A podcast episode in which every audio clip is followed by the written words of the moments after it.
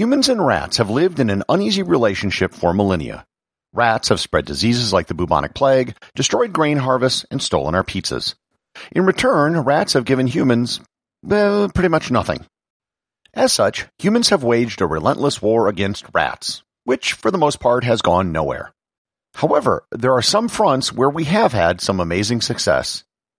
Learn more about humanity's war on rats on this episode of Everything Everywhere Daily.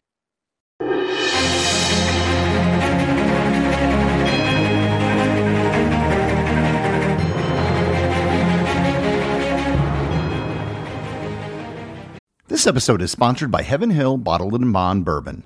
I recently had the chance to try Heaven Hill Bottled in Bond, and I can attest to its exceptional aromas with hints of caramel and vanilla intertwining with its oakiness, which provide a well-rounded flavor profile. Taking a sip is akin to experiencing a piece of bourbon history firsthand. Heaven Hill Distillery may be America's most quintessential bourbon distillery, Established in 1935 after the end of Prohibition, the distillery was established by the Shapira family and has remained a family owned distillery to this day. In 1897, Congress passed the Bottled in Bond Act, which set forth strict rules for any bourbon labeled bottled in bond. Heaven Hill Bottled in Bond bourbon goes beyond the stringent requirements of the law by aging its bourbon for seven years, not four. The end result is a gold medal winning bourbon that truly stands out. Available nationally, look for a bottle at your local store. Heaven Hill Bottled in Bond. Heaven Hill reminds you think wisely, drink wisely. This episode is sponsored by ButcherBox. Summer is right around the corner, and that means cookouts.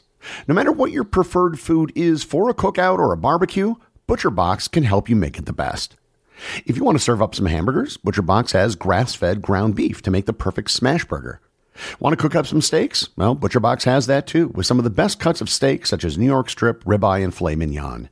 Do you like grilled chicken? Well, ButcherBox has some of the best pasture raised chicken that you will find anywhere. And if you really want to wow people at your next cookout, you can try grilling some of their wild caught salmon on a cedar plank.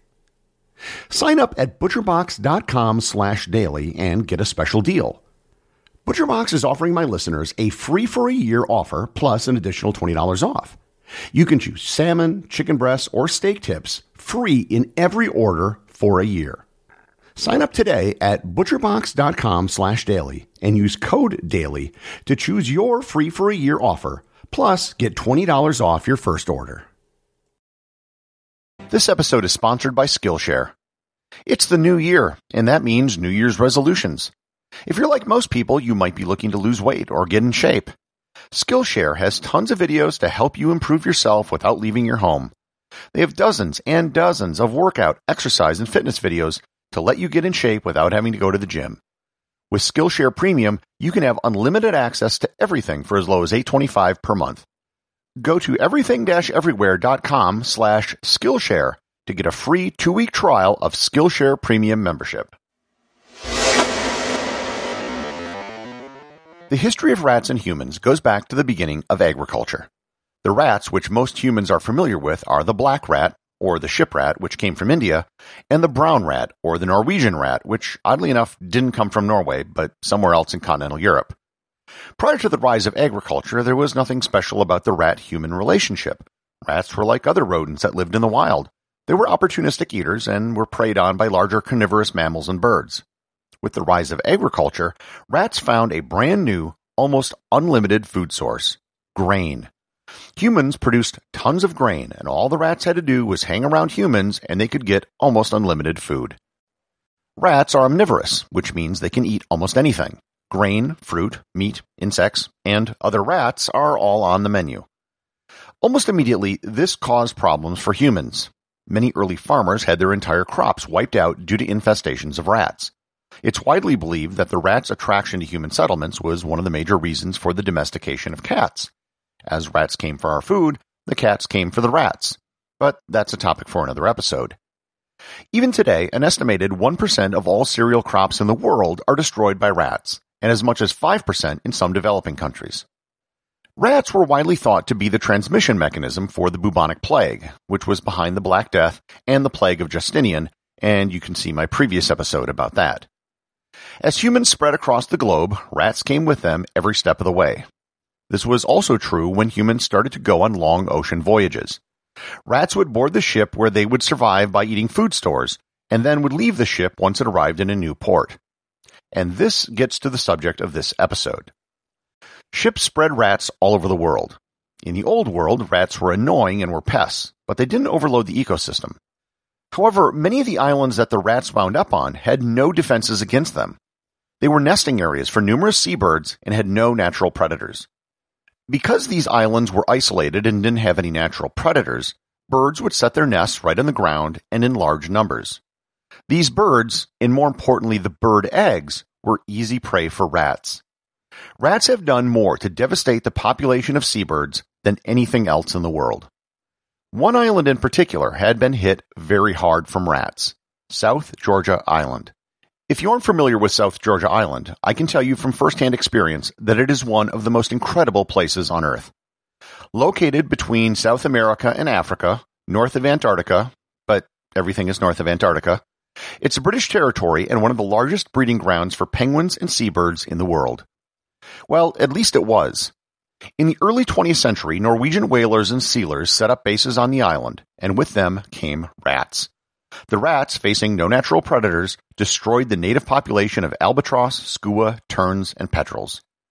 Most importantly, the two species of bird which were found nowhere else in the world, the South Georgia pipit and the South Georgia pintail, were threatened with extinction. It had been estimated that by 2010, the seabird population on South Georgia was probably 10 million less than what it would have been if there were no rats on the island. In 2010, the British government announced their intent to eradicate rats on South Georgia. South Georgia Island isn't enormous, but it was going to be the single largest rat eradication program in the world. The hard part of getting rid of rats is that you have to get rid of all the rats. Killing 99% of the rats won't work. It has to be 100%. Rats reproduce rapidly, really rapidly. A female rat can have six litters in a single year, and a rat can reach sexual maturity only nine weeks after being born. If you have two rats, absent any predators or food shortages, you can have a half a billion rats within three years. The good thing about South Georgia is that the center of the island is mostly covered in ice. The island is also surrounded by various peninsulas and fjords, which meant that the different parts of the island were separated from each other by ice, and rats can't cross over ice. The plan was to cover the rat-infected parts of the island with a rodenticide called brodifacoum. The poison is an anticoagulant that causes the rats to bleed internally and die. The poison-laced rat pellets were methodically spread by helicopters which carried bins of pellets that spread the pellets below them. They would fly a route that was plotted via GPS to make sure that they got every square inch of the island. If they missed anything, a few rats might survive and the entire project would be for naught. Now, if you're like me, you might be wondering if spreading all the poison around might not harm the birds. And the answer is yes. But the impact on the birds wouldn't be nearly as bad as what it would do to the rats. And the impact would be short term. In the long term, the birds would thrive once the rats were gone, and the poison in the rat pellets would decay over time. This technique had been tested on other islands where the rats were eradicated and the birds came back. The first test was done in 2011. The next season, they laid traps to find evidence of rats and found nothing. Phase 2 commenced in 2013 and Phase 3 in 2015. In total, more than 300 tons of rat poison were spread over the island. You just can't declare victory when it comes to rats. They set traps and brought in rat sniffing dogs to the island in 2016 and 2017 to check to see if any rats had returned. In 2018, the South Georgia Heritage Trust announced that South Georgia Island was rat free. It was the largest successful rat eradication program in history. There has already been a noticeable increase in the population of the South Georgia pipit, which is the only songbird in the Antarctic and subantarctic region. The sound of the pipits is now said to drown out the sound of the seals. They've instituted protocols for the ships which visit the island to make sure that no rats ever return. Ships are fumigated and checked with rat sniffing dogs. Other islands around the world have looked to the success of the rat eradication on South Georgia and are looking to replicate the success themselves. Hopefully, this will be the start of removing the invasive rats which were brought to many of these islands by humans and the return of the native birds which live there. Executive producer of Everything Everywhere Daily is James Makala. The associate producer is Thor Thompson. Today's five star review comes from listener Sila Gray over on Apple Podcasts. They write, Fascinating facts about little known but fascinating things. I love how this podcast sheds light on little known but fascinating things around the world, all condensed into a small bite sized package in each episode. Each episode makes me feel like my IQ is going up by five points and leaves my brain craving for more. Well, thank you very much, Sila. At 5 IQ points per show, eventually you should achieve galactic levels of intelligence and will be able to transcend time and space. When that happens, please remember us little people. Also remember that if you leave a 5-star review, you too can have your review read on the show.